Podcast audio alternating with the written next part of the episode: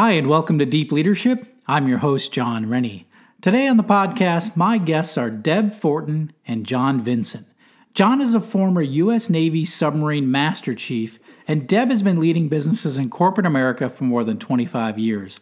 Together, they started a company called The Submarine Way, where they help companies improve their performance using principles from the U.S. Submarine Force.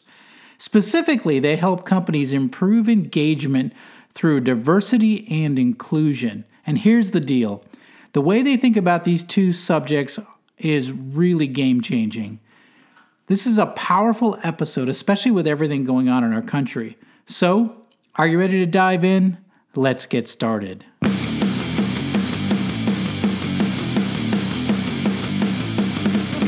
Welcome to Deep Leadership. Leadership is a people business. That's the philosophy of your podcast host, Jon Rennie. As a former Cold War submarine officer who spent 20 plus years leading businesses in corporate America before starting his own manufacturing business, he knows that leadership matters. Leadership matters. Are you ready for some real world actionable advice from John as well as his expert guests? I'm ready. I'm ready. I'm ready. The show starts right now. Welcome to the Deep Leadership Podcast. Today I'm joined by Deb Fortin and John Vincent. Deb and John are the co founders of Submarine Way, a training and consulting company. They are also co authors of two leadership books Diversity and Inclusion, The Submarine Way, and Up Periscope, putting traditional leadership in the crosshairs. Deb comes from 25 years of leadership in, corp- in the corporate world, and John comes from 20 years of U.S. Navy submarine service, where he, he retired as a command master chief. They combined their military and corporate experiences to help build better leaders and stronger organizations. Since I've spent time in both worlds, I know this is going to be an exciting conversation. So, Deb and John, welcome. Thank you. Thank you. Good to be here, John. So, just to get started off, uh, Submarine Way, what type of organization is this, and and what what kind of work do you do, and who are you helping? What are the kind of companies that, and uh, organizations you're helping?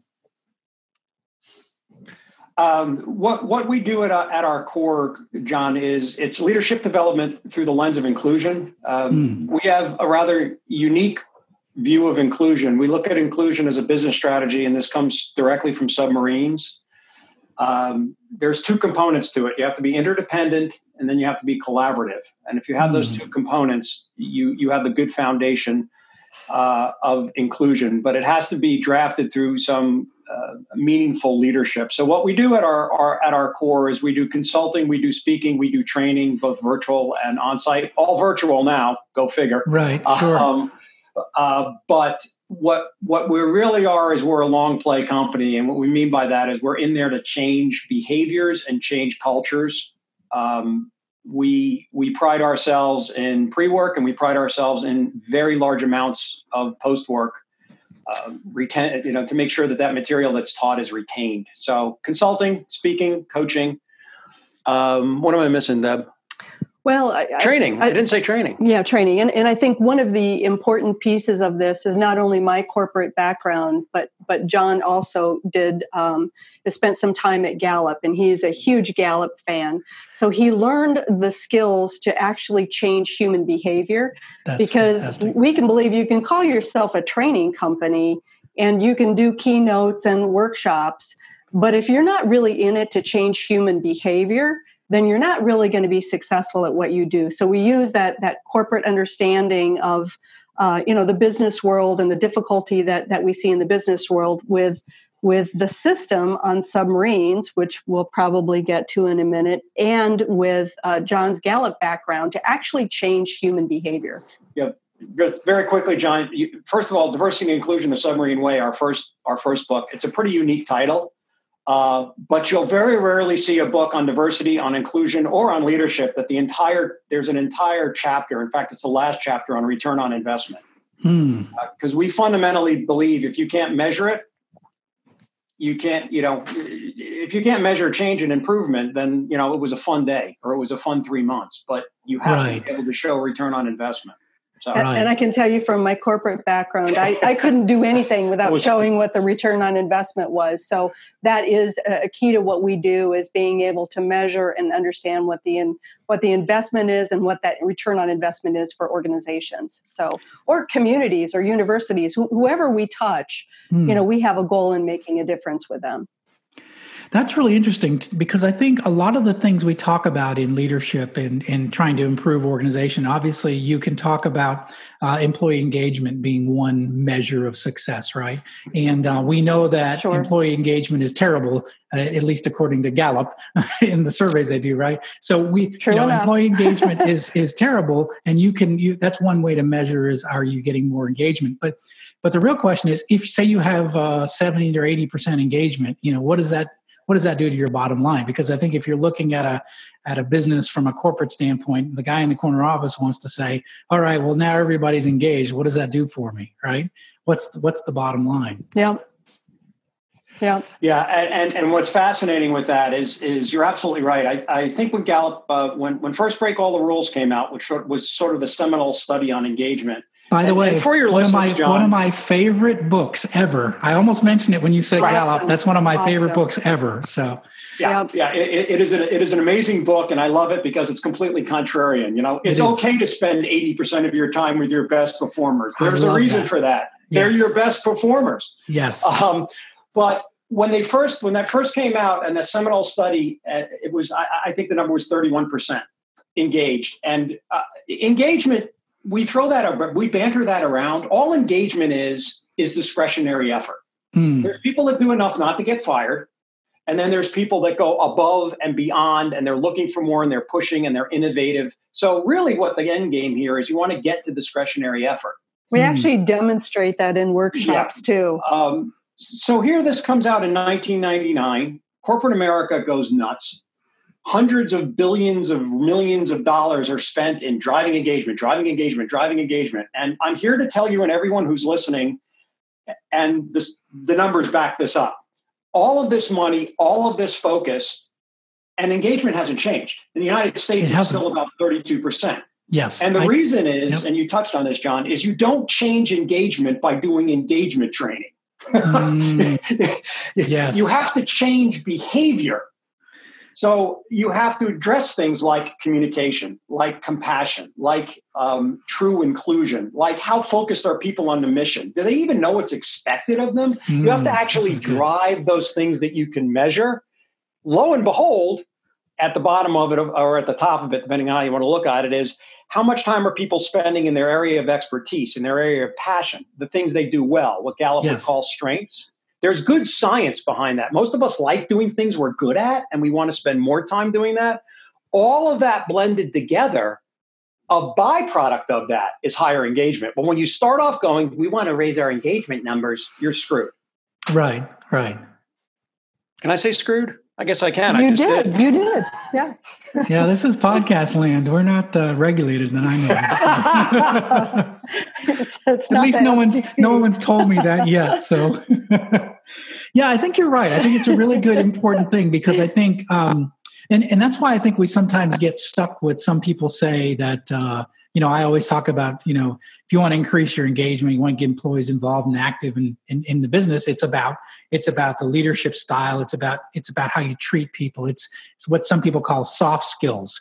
And we don't like soft skills in corporate America, right? We like hard numbers, we like hard skills. And so I think sometimes we those things like you said it's about changing behavior not going to uh, you know uh, training engagement training right? It's about it's about changing the behaviors and how you treat people and how much time they spend in their in the things that they're passionate about right?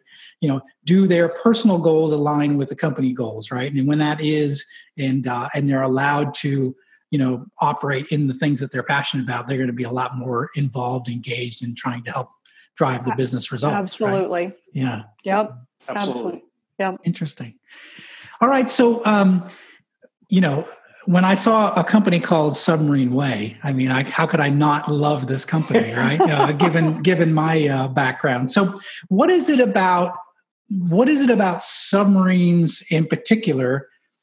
That background that you had, John, uh, and combining it, Deb, with your corporate background, how does the how does the world of submarines come into the world of of leadership training and and, and organizational training and organizational development? Why why the submarine focus? What's so special yeah, about so, that? So I'm going to take a step back a little bit and tell you how we sort of figured out that this was important in in the corporate world. Uh, we were we were actually doing a speech for a diversity and inclusion conference and uh, John was actually the one who was doing the speaking, although they asked me to speak. He was working at Gallup at the time and he was speaking all over. And when I offered up his services, they said, Great. So we sat about to to write the speech. I usually write the write the training material and the keynotes and and the speaking and all of that. So started to write it and I said, John, let's talk about how inclusive submarines are. Mm. So this is a this is a diversity and inclusion conference. They're going to want to know how it works on submarines. People love submarine stories, right? Always. Right, right. And he said, "Well, there isn't really a system on submarines." And I said, "Well, there has to be, John. I mean, you you say that no matter what boat you're on, inclusion happens, right?" He said, "Yeah." And I said, "Well, then there's a system. I can tell you from my corporate background, you you might not know it, right now, but there is a system on it. So we unpacked the system, and there's a five part system on submarines. And these five parts drive inclusion. So we spoke on it at this conference, and it was unbelievable what what happened. Yeah, yeah. It was. So we, we we usually hit it out of the park. We don't hit it out of the park to the extent of of you know the city manager weeping and and pastors of very wow. large churches saying, "How do we do this?" Wow. How, how do how do we how do we actually drive this? Because we've always approached inclusion, John, as the right thing to do, and it is. It, it is the right thing to do. But we've been saying that now. If you just tie it loosely to the civil rights movement, we've been saying that for sixty plus years. And I literally opened the speech with this to a largely African American audience who was wondering what the skinny white, like, white, guy was doing on stage. There are like 300 people in the room about that. About yeah. that. And, and I simply said this if it's the right thing to do, and we all agree it's the right thing to do, we need to do something different because here we are 60 plus years into this experiment, and 96% of Fortune 500 CEOs are white guys like me. Yeah. So we're fundamentally approaching this wrong. Inclusion isn't, forget it's the right thing to do. It's a very powerful business model. And what Deb opened my eyes to is there was literally a system on submarines. You lived it, I lived it. I didn't know it. Nobody ever did diversity and inclusion training. But right. we always did the same things. And even the captain, right, the PCO reporting to the submarine did a version of the same check in that the seaman out of basic training did. Yes. Nobody does that in corporate America, but you do it on subs, and it was second nature to us. Right. So when Deb right. identified this absolute system, that if you follow this system, you do drive inclusion. You mm. do hmm. drive mentoring. You do drive better outcomes. You do drive collaboration. You drive all of these things that everyone in not to mention America better leadership wants, but they're going at it wrong because they're just going at the pieces. They're not really going at the root, which again is behavioral change. So a- after that, when we had people, people were following us oh, out to crazy. our car and you know it was so it was so thrilling and emotional because that's always been a passion of mine anyway. I've always wanted to make a difference in a significant way. And i along with running businesses i always uh, you know developed diversity and inclusion programs and made those better and all of that in the corporate world. But this was something different. When we got out to the car i said to john we have to do something about this. Yeah and yeah. it wasn't long after that that i quit my corporate job and i started to write the book and um, when the book launched, much to our surprise, it became a bestseller right away. Because I think the idea of diversity and inclusion and submarines was so absolutely unique. People were like, what the heck? What is this thing? Yeah. And then yeah. we filed for a patent. We actually have a published patent on the system because we were able to prove to the patent office that these five steps, along with the methodology, the system, and the process, actually drive inclusion. And we've been doing it for communities and universities and businesses since it's this is we're going on our fourth year. Our clients ask us to write another book, which is how we got into yeah, we literally got asked to write leadership through clients. the lens of inclusion, which is our next book. Um, and it you know it takes a lot of our, our our thoughts and philosophies about leadership and it turns a lot of them upside down and says excellent this, yeah. is this really a good leadership quality maybe not. Um, but it gives some very, very practical tools to people to be better leaders and to be a more inclusive leader, along with this patent published system. So excellent. Yeah. There I you saw, go. I saw the patent on your website, and I think that's the first time I've seen a patent on a training philosophy or a mindset. It's so very I think unique. congratulations. And I have I, we were I I'm an engineer and I have patent design patents, engineering patents, but they're completely different than what you've done. So congratulations on Right. that. So yes, Yeah, we were we were told not to waste our time and money, and we, we basically said, look, if, if we can actually show something that drives measurable inclusion, and actually in the patent drives, you have to get to about page eight of it, but drives engagement, right? If you Yeah. really want to change engagement, use this because this is how you change engagement. Again, you don't change it by engagement training. And the patent office went, you know what? it's Never seen anything like this, and we and we do believe if you do this, it produces that, which of course you know is the basic tenets of a patent. Why Yeah. is it unique and does it do something different? That's phenomenal. Yeah, no, I'm, I was excited when I, as a as an engineer, I was excited to see that. I said that's definitely unique. So, um, you know, it's interesting. Uh, you know, inclusion, diversity, and inclusion submarines. You know, I I served. I got out in 1994. We were all a male crew, right? So we did Yep. not have we didn't have diversity with regard to women and men, right? Um, however, what we did have was we had people from all over the country, right? That uh, and and every you know every imaginable background, uh, you know, whether poor, rich, uh, white, black, I mean, Hispanic. We had people from all over the country, and you threw us on a boat. We're all young, you know, twenty something, whatever, 18, 20 year olds, and and we they were they gave us a a warship with you know a nuclear reactor to run, right? And we made it happen. Like, and we made it happen all the time without incident, right? And it's incredible. The, the submarine community is a really incredible place where leadership really takes place, inclusion takes place. It's interesting. I did get a chance to interview one of the first uh, female uh, submarine officers, uh, Stephanie Treese, and her experience as a junior officer. And her experience as a junior officer was exactly the same as mine. And and here she is years later. Now women are on board submarines, and she had almost an identical identical experience as my own, and in in in a kind of a breakthrough, you know, change in the way Mhm. submarine, you know, submarines now having women on board. So when you say diversity and inclusion, are you saying it like we think of it, like uh, like races, genders, all that, or is it more than that?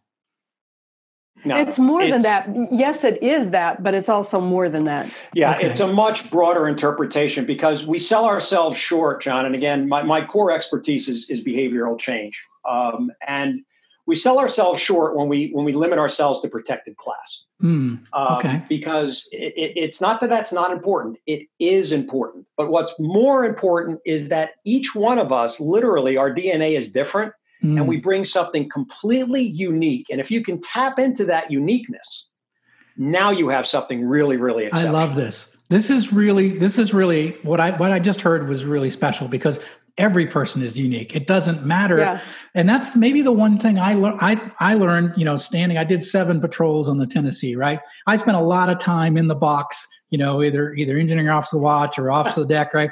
Uh, spent a lot of time with people. Right. And I knew the people that worked for me. I knew them intimately. I knew I knew how long they've been married. I knew their favorite video games, their favorite movies, their favorite characters. I knew what made them laugh. Right and we we had a deep relationship and so i i my my leadership was individual i led each individual differently and what what was unique about them and what was special about them and what made them tick and i think sometimes leaders we want to take a cookie You cutter will love both of our books, by the way. oh good but what you will, you're you saying will love is both like of the books because yeah tap because into the that appreciation uniqueness. of the individual is Yeah. where everything starts. ah Uh, that's great that's powerful. We have a fairly famous line that we use pretty regularly that when you're talking about leadership development, whether it's the developer of the you know the leader of him or herself, or the people that they are developing in turn, one size fits all fits absolutely nobody. Right It, right it just doesn't. There are people that you can just tap on the back in the morning and say, "Good to see you," and they're off and running. And there's other people Right. that need a daily brief.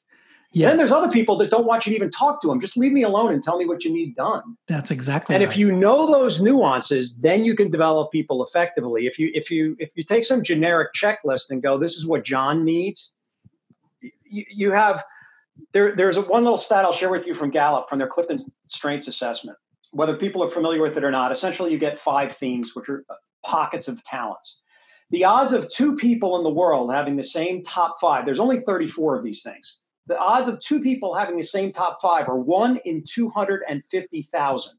Mm. The odds of two people having the same top five themes in the same order are one in 34.4 million. Wow. And yet we say, read this book and you knew how to lead.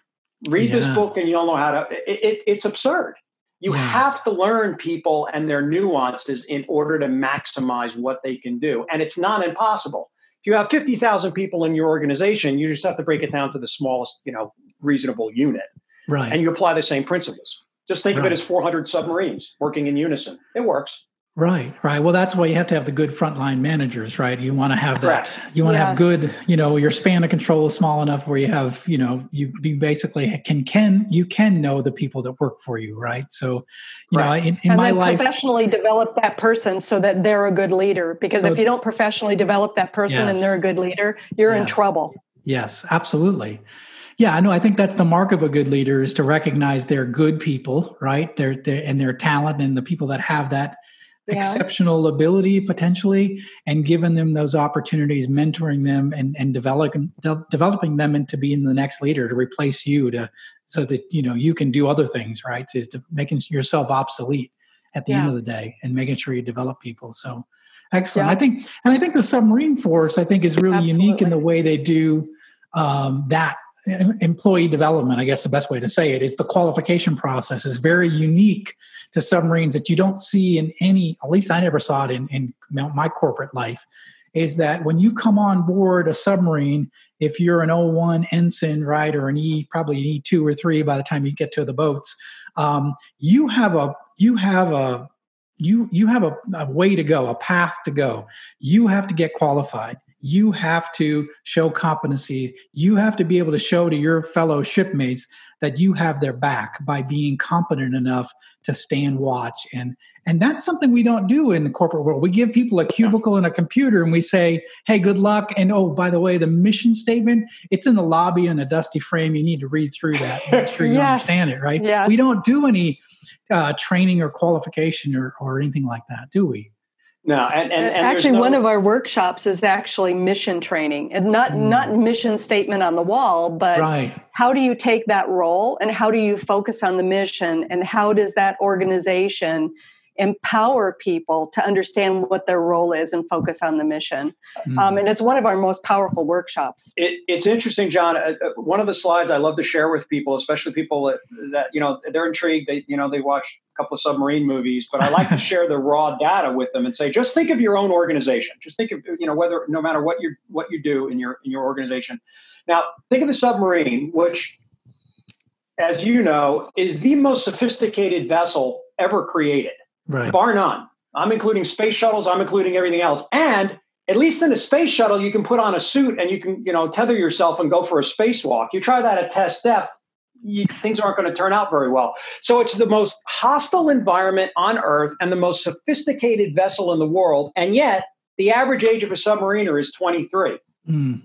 80% of them only have a high school diploma now you go, well, there must be sage people there that know things that have been around forever. the, the, the 90% of the crew is under 35 years of age, and the average tenure is less than six years of submarine experience. Mm.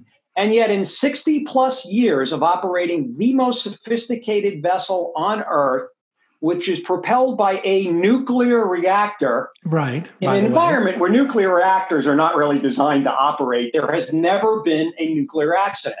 That's yeah. just amazing. A bunch yeah. of high school educated kids. Now, these are people that most people would let them do an inventory in their stock room. Yes, exactly. And it's all because of the submarine approach. We expect more, we train to it. You matter if you contribute.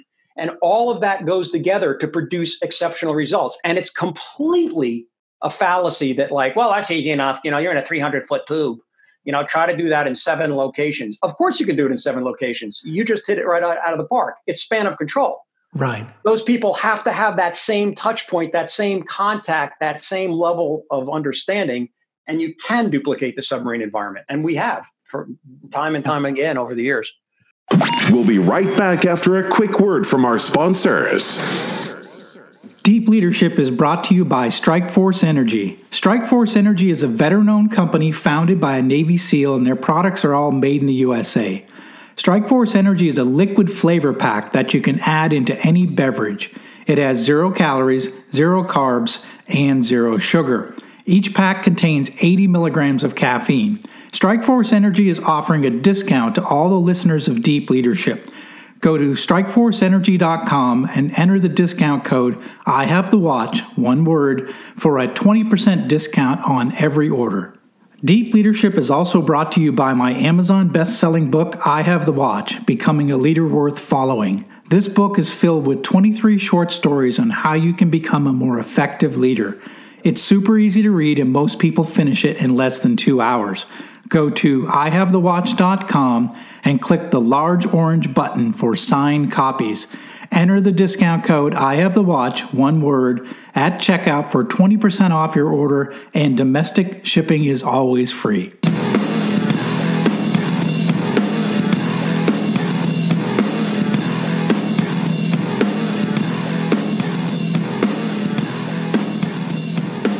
So, the new book. Yep uh, Up Periscope, putting traditional leadership in the crosshairs. When does that come out, and what's the focus of that book?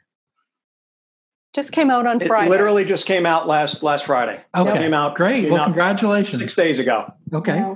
We're waiting for that's the hardcover version. The paperback version comes out any day now. So okay, okay. And and um, the audio, not audio, the um, Kindle, Kindle is is already out. Oh, nice. Okay. Well, congratulations. Thank so you. What's, what's the main focus in the new book? Leadership. Yeah.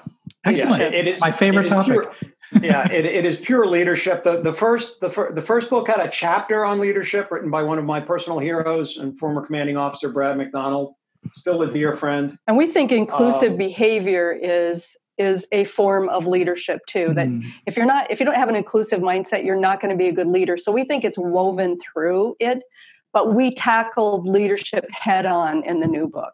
Okay. So in something we call the five anchors of, of leadership. So the, the five anchors of leadership, which is essentially the first five chapters of the book, um, what they are, John, is, is, is literally almost feedback from our results with our clients. And, and we sat down and we looked and said, what programs are most impactful? What delivery is most impactful? Let's distill this down using our methodology, our system, and our process, which is the foundation of everything we do. And what really bubbles up here? Um, I love leadership. I read everything in leadership that I possibly can. Most of it is very long on theoretics and, mm. and all sorts of, you know, be more transparent. Well, that sounds great. I'm all up for that. How do you be more transparent? What does that even mean? Go back to each of us is different. Therefore, I just heard that 365 billion different ways when you say be more transparent. So you have to provide something tangible to people to work with. So we built these five anchors and they serve as the foundation of the book.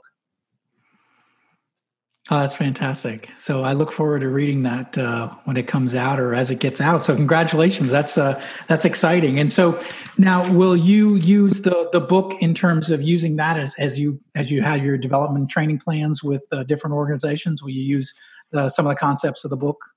Yes, and yeah. in fact, we already have. Um, we actually built a lot of the the workshops that we've been doing over the last year and a half out of what we felt were those anchors of leadership without actually forming the book. And uh, you know, w- once I had uh, one of one of the anchors is about accountability, and one mm. of them is about being a compassionate leader. So when, once I had those built, it was easy to take those concepts from the workshops and seeing how they were transforming.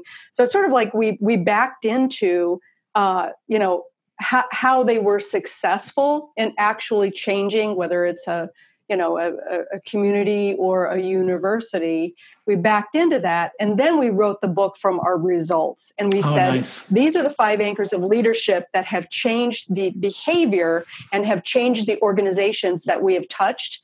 And there's about two years worth of information there on why these five anchors are the most critical things.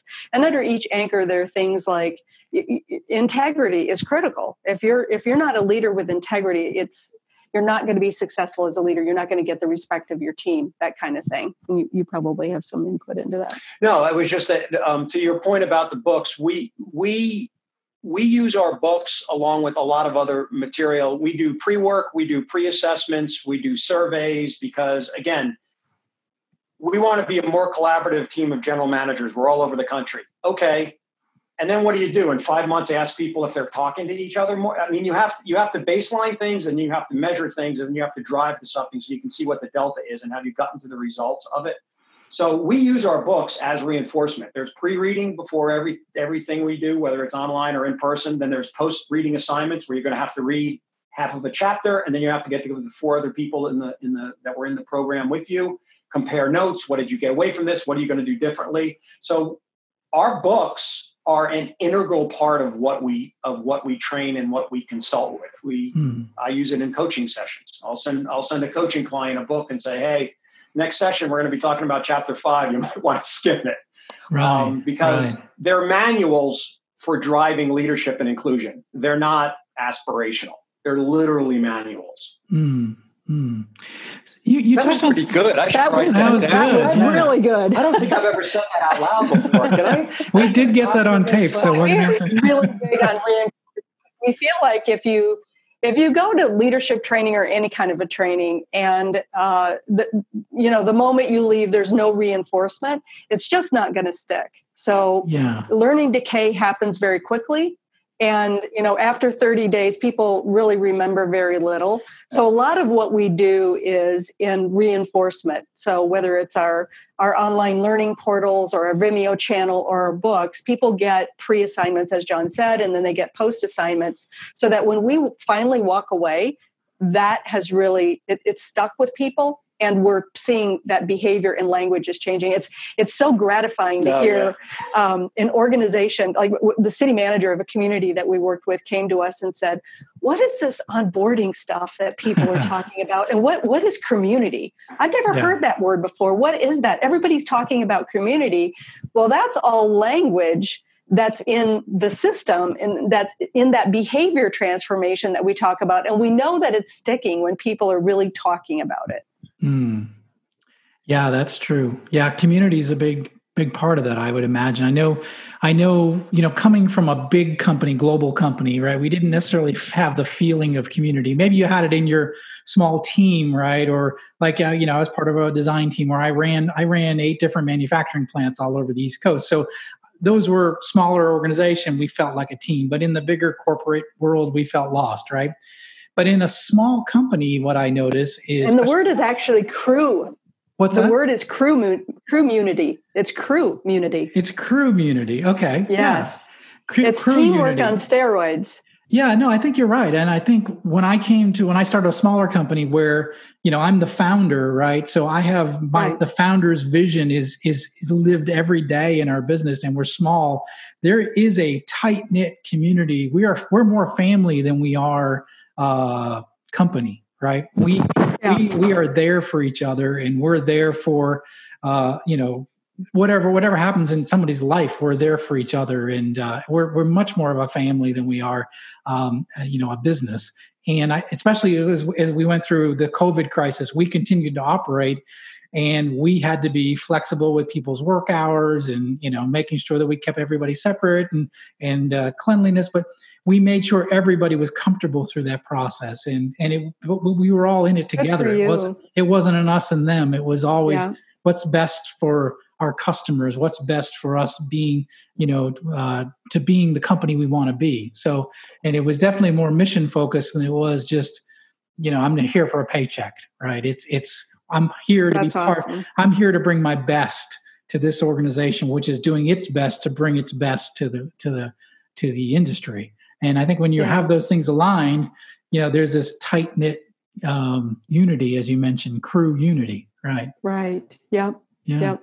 Yeah, Absolutely. That's well, that's good for you for for doing that because these are very very stressful times, and I think a lot of organizations, small or large, don't know how to adjust. No. And so mm-hmm. the fact that you you just named a number of things that you're doing differently, that you know that kind of adjustment is necessary, and and your people know that They mm. they know that they matter enough for you to adjust and to to make them and their safety a priority. Mm. Yeah, that's that's good. I think I think it's important, and I think people know when you care, right? And uh, you yeah. know, you're talking about that individual. When you have a relationship with somebody, you treat and they, and they know that you care. Uh, it's a it's a slight it's a it's a completely different leadership approach than to say I'm in charge, do what I say, right? Yes, completely yeah. different. Yeah, and a different result too. And different result as well. Yeah. So, um, what would you say if you if you think about leadership? And yeah, your next book is more focused on the leadership side. What makes what makes a great leader? You guys are both leaders, and that's what's what's neat about it. Is you're not. Uh, this is not theory. You've been practicing this for decades, right? And this is what I love right. about it. And, and, and same with everything I do. I've been doing this for 30 years. So it's it's I love talking about it because it's all it's uh, what I've been doing for 30 years. You both are practitioners, right? Of of leadership. You've read the books, you you know some of the theory, or you've written some of the theory. You got patents on it, but you've also practiced it. You've lived in the trenches. You know what it's like when you have a an employee whose spouse left them, or uh, an employee that's uh, you know got a sick child and has to take time. You've been through the the tough rigors of actually leading people. Um, so you know, my question to you is, what makes a great leader? If you were say, you know, if we we've got some a lot of lot of future leaders that listen to the podcast and people yep. that are thinking about becoming a leader? What makes a great leader in your mind? Um, I'll give you five. You can call them characteristics. You can call them traits. Uh, but but we'll just give it. We'll give you the the, the short version of them. Um, leaders have to be collaborative. All right. Okay. They, they they can't think they know everything, and they can't think they know nothing. They have to be collaborative and have to be open. Leaders have to be accountable to themselves first, and then they can hold others accountable. But, but accountability has to start with the leader. So leaders are accountable to themselves first. Leaders are obsessed with development. The number one reason people leave company under the age of 40, leave companies these days, it, forever, it was their direct supervisor. It no longer is their direct supervisor. The number one reason people leave companies now, John, is because of a lack of professional development. Mm, so leaders are passionate about development, something we did hmm. very well on submarines and quite frankly do almost embarrassingly poorly in some organizations. So they develop people.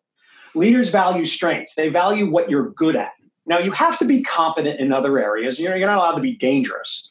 Um, but what we really what a, what a leader really does to tap into that value that unique value of each person is I call it leaning forward. When you've seen somebody leaning in on a project, like, hmm, mm, I want a part yeah. of that, I'm much yeah. less concerned about what their name is, what their title is, yeah. what degrees they have. They want a piece of this. So. I know they're giving me discretionary effort, the definition of engagement. So, yes. so leaders absolutely lean into strengths and then compassion leaders demonstrate true compassion. And compassion is one of the most misunderstood terms in in the leadership word somehow it bizarrely equates to like everybody gets a hug. No that that's not that's not compassion. I, I think captain crozier and what happened on the theodore roosevelt is a superb example of compassion. Mm. the story from day one was misreported. It was misreported for this reason that his only concern was the health and welfare of his crew. It absolutely was I don't know the man. I've never talked to the man, but I will bet you any amount of money he saw his mission readiness getting heading towards failure. Mm. He was hmm. going to be unable to operate that nuclear aircraft carrier safely. Number one, mission. Number two, compassion for that crew. So you have to have compassion, but it never works alone in a silo. It has to go along with accountability and these other things. So those are the five things. They're collaborative. They hold themselves accountable before anyone else. They're constantly developing people they value the strengths and the uniqueness of each individual, and they lead with compassion. Those and those just happen to be the five anchors too. Oh, are they? Yes. I was just making it up. oh, we just got a preview. We just got a preview of the book right there. Yeah, yeah. yeah. You, well, I can tell you five of the ten chapters. I love it.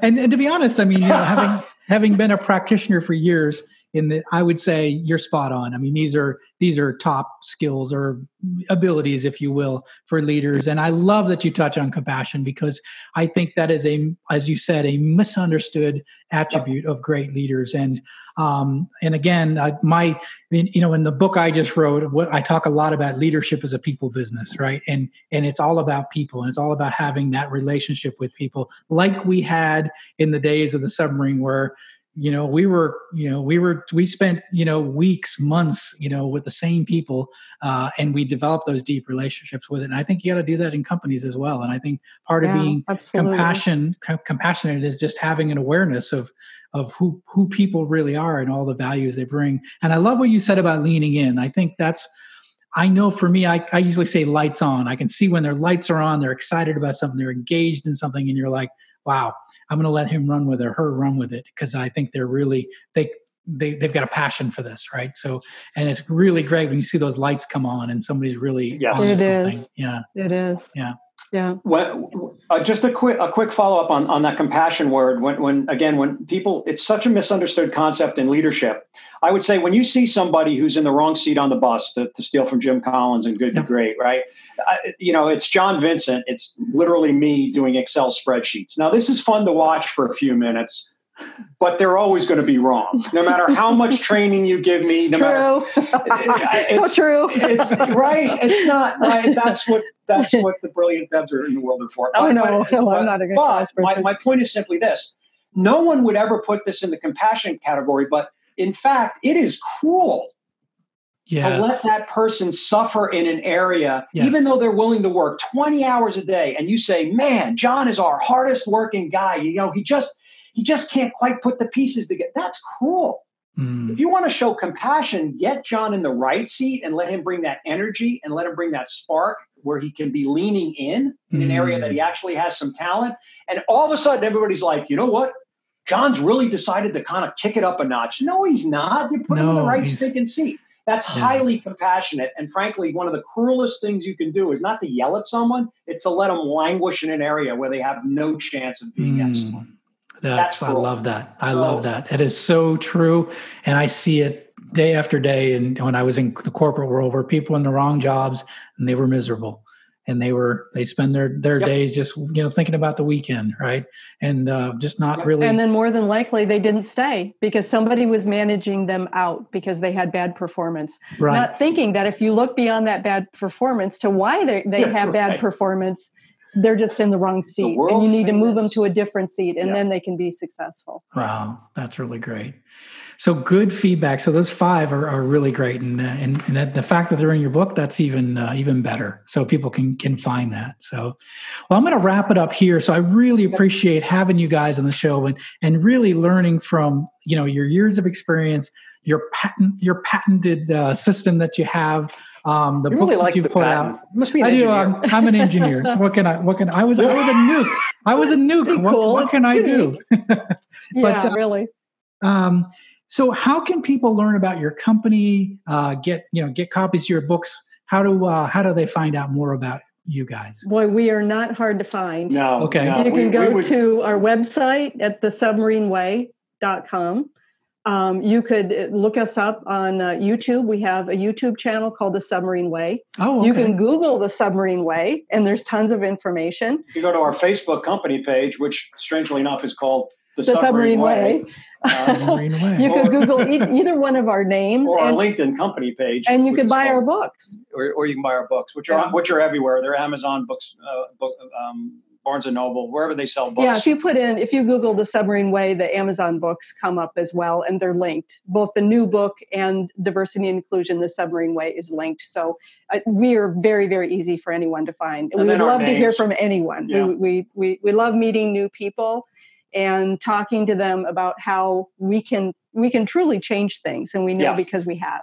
Yeah. Wow, so that's... if you're unhappy with the way your company is, if you're unhappy with the way communities are, because some tragic things are happening, mm, and exactly. those are things that we need to change through leadership. So I agree. I agree. Leadership matters. Uh, it really does. Yes. So it does. Well, outstanding. Matter. This is great stuff. I'm going to include all of the links in the show notes to this podcast. So those of you are listening, okay. trying to write down while you're driving your car, don't worry about it. You can go back and uh, find the links in the website. We'll get that to you. And I really encourage everyone who's been listening in to go check out their website. Take a look at these books. This is really something special. Uh, they took really a lot of really good, exciting, and innovative ideas from the submarine community, and they brought them into corporate in a way that I think is is easily easily understandable, and uh, you can implement them, and you can really make changes, real changes, lasting changes, not just uh, surface stuff. So uh, and this being the podcast called Deep Leadership, I love the fact that we went deep and uh, we learned some uh, some great lessons from from both of you. So I really appreciate all your insight today. So thank you very much. Thank, well, thank for you for inviting us. Yes, appreciate it, John. Absolutely. Well, that's it for today. Thank you for listening to Deep Leadership. If you like this podcast, please subscribe and share so we can continue to build a world with better bosses. Until next time, this is Jon Rennie saying take care and lead well.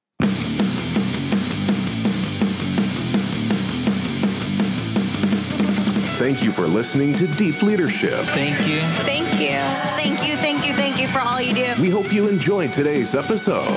For more information and updates, please visit our website at www.deepleadershippodcast.com or jonsrennie.com. Until next time, take care.